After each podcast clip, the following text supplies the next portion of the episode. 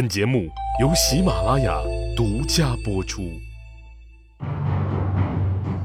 乱世图存，变法逆袭录，国运浮沉，君王一念间。看两千五百年前的战国乱世，各国如何解锁强国路。上回说到呀，赵高摆了李斯一道。结果呀，李斯跳进坑里边，才知道上了赵高的贼当。如今人在坑中，你必须赶紧想办法跳出去，要不然呢，这赵高啊，肯定马上就会开始填土。到那个时候啊，他李斯就只能等着活埋了。于是李斯立刻展开反击。怎么反击呢？当时啊，这个二世在甘泉宫，一天到晚跟那些个美女们厮混。这李斯想见面又见不着，就只能通过上书打小报告。小报告是怎么说的呢？他说呀，赵高一肚子坏心眼儿，有反叛行为啊，而且他拥有的财富是富可敌国，他是有韩起之心，天长子罕之行啊！陛下，您如果不早点把赵高搞掉啊！臣担心他会有变故啊！李斯向皇帝打报告啊，有一个特点，就是喜欢使用大量的典故，哎，就是历史故事，来呢证明自己的意见是对的。比如当年《剪竹客书》里边旁征博引，一个接着一个的典故呀，哎，说的始皇帝是不住的点头称是，最后啊撤回了逐客令。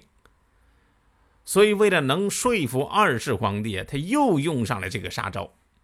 子罕那是宋国的国相，后代呀普遍评价他是一位贤相。但是《韩非子》里边却记载了他把国君大权架空，最后呀取代了国君。用现在的话说呀，这是窃国大盗，和那个田氏代喜里边的田常一样。所以啊，李斯。用这个人来类比赵高啊，他是想告诉这个二世：你个毛孩子，你自己当皇帝当的快活，你知不知道？你已经被赵高架空了呀。而韩起呢，是韩昭侯时用过的国相，他干了件什么事儿呢？我们知道，韩国是从晋国分立而来，当年三家分晋之后啊，晋其实并没有灭亡，而是迁到了其他地方。直到公元前三百四十九年，赵国把晋国最后一块地盘给吞了，而晋国最后一任国君呢，晋靖公，安静的静啊，就是被这个韩起给一刀扑哧了的。李斯呀，拿这件事说事儿，意思呢也很明显，他就是告诉二世小屁孩你当心哪一天呢？也会被这个赵高给一刀扑哧了。但是李斯没有想到的是啊，在始皇帝那儿百试不爽的办法呀，到了二世这儿不灵了。二世啊，看了这份小报告，他就对李斯说了：“不至于吧？赵高不过是个宦官，朕觉得这个人既没有在安定的时候放肆。”也没有在危险的时候变心，挺好的呀。朕看他是忠诚守信的先进典型呢。而且朕的老子死得早，朕年纪还小，丞相你的年纪又大了。朕要是不培养重用老赵，那以后还能依靠谁呢？而且你看呐，老赵办事儿对下面的情况又了解，总是把事儿办得漂漂亮亮的。丞相。你就不要再这样说他了。李斯发现自己的大招在这儿竟然不管用了。其实他没有细心的去想想，不管是始皇帝还是二世啊，要能让皇帝听他的，关键不是他有多么会讲历史故事，而是要看他和皇帝之间的心理距离有多大呀。很明显，如今二世的这个心理天平啊，不在他这边李斯打了这个小报告啊，于是成了废纸一张。更过分的是啊，由于赵高之前已经在二世面前做过铺垫，让二世啊先入为主了。这个二世啊，担心李斯会直接动手杀赵高，于是呢就把这次小报告事件又私下里告诉了赵高。这一来呀，就直接激化了赵高和李斯之间的矛盾。你想想，赵高多机灵的人呐！他于是趁势又反告一状：丞相现在最担心的就是我，如果我死了，丞相就会做出天长那样的事儿啊！再加上这个时候啊，因为行杀太盛，天下呀盗贼风起，右丞相冯去疾、将军冯杰。和李四一道联合起来劝二世说：“哎呀，现在形势这么紧张，陛下，咱们是不是给老百姓松松绑啊？啊，让他们喘口气儿。比如说那个骊山的工程，是不是先停一停啊？那个阿房宫，哎，现在是不是也能停一停啊？”嘿，这个二世一听就更不开心了。哦，你们几个几个意思啊？这些工程。先皇在世的时候，你们可着劲儿鼓动着要上马哦。我上台了，你们就说这不能搞，那不能搞，要与民休息。你们拿我不当皇帝吗？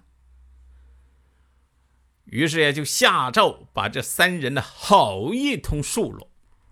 朕上台才两年，现在群盗并起，你们几位剿贼无方，又想停了先帝要做的重点工程，你们这样做。在上，你们怎么向先帝交代？在下，你们就是这样为朕尽忠的吗？你们还好意思待在这个位置上？然后就下令将这三人双规，接受组织调查。右丞相冯去疾、将军冯杰一看，既然如此，罢了，就不劳你动手了。我们既已位列将相，岂能受这样的刑罚侮辱啊？于是二人自杀。嘿，倒是李斯呀，既不自杀，也不认罪。认什么罪呀？搞笑！你做皇帝行事这么荒唐，我们一再劝你，你不听。哦，现在天下大乱了，你反倒怪我们办事不力。你怎么不自己检讨检讨自己呀？如今这个局面，嗨，不就是你一头想咋搞就咋搞，一头还想做太平天子造成的？这跟我们有啥关系啊？二世一看，嘿，你李斯也太不识相了吧啊！于是下令成立专案组，而专案组的组长啊，就是赵高。看来这个秦法里面没有回避制度这一项啊！哎，落到仇人里面，他李斯还能有什么好啊？失去自由的李斯啊，不由得是仰天长叹呐！唉，不道之君，何可为记载？昔者劫杀冯龙，咒杀比干，夫差杀伍子胥，这三个都是忠臣，却难免一死，都是因为忠错了对象啊！今天。我的智商不及这三个人，而二世的无道却远超桀纣夫差。现在天下已有一半的人造反了，他却还在做梦，重用赵高。我李斯一定能看到寇贼攻占咸阳的那一天呐！你看，都这个时候了，还不忘讲历史故事来证明自己的正确。可惜呀，已经没人听他的了。这段长叹啊，其他说的都对，就是最后一句啊不对，因为赵高啊不可能让他活到那一天呐。作为专案组组长的赵高，这手段当然不需要细哥细说呀，啊，大家自行脑补就行了。李斯家族成员收养的宾客全部被捕，这案子的审讯呢，哎，就盯着这些李斯家族的成员和宾客们，就问一句话：哎，李斯和他的儿子李由谋反，你们呢，知不知情？你们不招也得招啊！对李斯来说呢，这个指控当然不能承认。但是不承认简单啊，你得吃得住赵高那十八般大刑事后啊。中国古代的这些刑具啊，哎，就是铁人，他也有办法让你开口啊。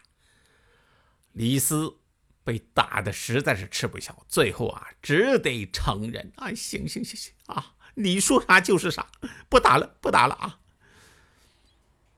前几天呢，江西高院再审这个张玉环杀人案，宣告张玉环无罪释放。但是这个时候，张玉环已经吃了二十六年的牢饭呐。你说一个没杀过人的人被抓起来以后，为啥会承认自己杀人呢？就是智商为零的人呢，大概也能想得出其中的原因。据张玉环自己说呀，办案的人连续六天六夜、二十四小时不间断的审讯，而且这个审讯不是说啊让你好好坐那儿，他问你答，而是什么？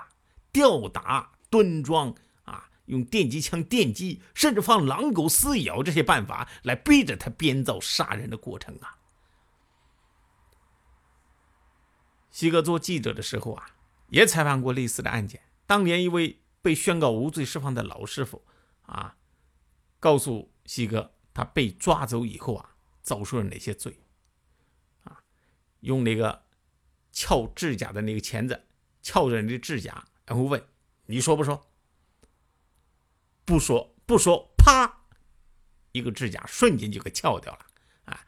最后十个手指，包括脚指甲，全部被撬得一干二净。如果这样你还不招，好啊，用细绳吊着你的两手腕，让你悬空，而且这个悬空不是让你完全悬空，是让你那个脚尖儿啊，哎，要掸着这个地儿，不掸着这个地儿的。等你觉得上面疼的受不了了，你就拼命的踮着那脚啊，好让自己的那个身体重量能让两个脚支撑一点。但是呢，很快你这个脚啊又会疼的受不了，就这样。还有什么？就是用那个筷子啊，用那个最辣的那个辣椒捅你的鼻孔，把你鼻孔里面捅的满满的，等等。这个老师傅啊，放出来以后，这个西哥呀。当时看到他身上留下来的那那些伤疤呀，哎，你看到那些伤疤，你就能想象得出他在里面遭受了多大的罪啊！你到了这种地步啊，你除非真的是具有革命烈士那样的钢铁意志啊，否则他说什么你都得认，啊，因为当你被折磨成那个样子的时候啊，你基本上唯一的希望就是什么？不如一死了之啊！应该说，现在的这些个刑讯手段啊，跟秦朝的时候还是不能比啊，因为那个时候大刑事后可是合法的，怎么残忍怎么来。现在嘛，你多少还有点顾忌。你再看看现在一些官员落马以后啊，有些在落马前就是在这个司法系统任职的，到了法庭的时候啊，他就开始控诉自己被办案人员刑讯逼供。嗨，如果啊他们的控诉是真的。大家，我觉得也不必大惊小怪，扪心自问。当初你在台上的时候，你制止过刑讯逼供吗？你想办法消除过吗？在台上的时候，你对别人的痛苦置若罔闻，没准儿你还亲自下过指令给嫌疑人上手段。那么有朝一日你落马了，又怎么能指望公平公正的法治会落到你的头上呢？因为刑讯逼供这个东西呀，嗨，你一旦到了大堂上，那就不分你的出身贵贱了，你只有一个身份，那就是，哼，嫌疑人，那个古时候叫犯人。特别是啊，那些卷到了政治斗争里边的，那施行者、审讯者，他为了掏到他想要的口供，往往是怎么残酷怎么来呀。所以到了生不如死的这种地步啊，他李斯只能认，也必须认呐。但是呢，李斯是认罪不认命，他觉得事情啊还有转机，而这最后的希望呢，就在这个二世的身上。那么，身处囹圄的李斯打算如何翻盘？赵高又将如何应对呢？且听下回分解。谁按下的礼崩乐坏的启动键？哪些小弟逆袭成带头大哥？哪些大哥被带进了坑？又有多少君王魂断强国路？西哥从《资治通鉴》、《战国策》、《史记》中晒出战国大事件，为您剖析国运密码，轻松理清战国乱史。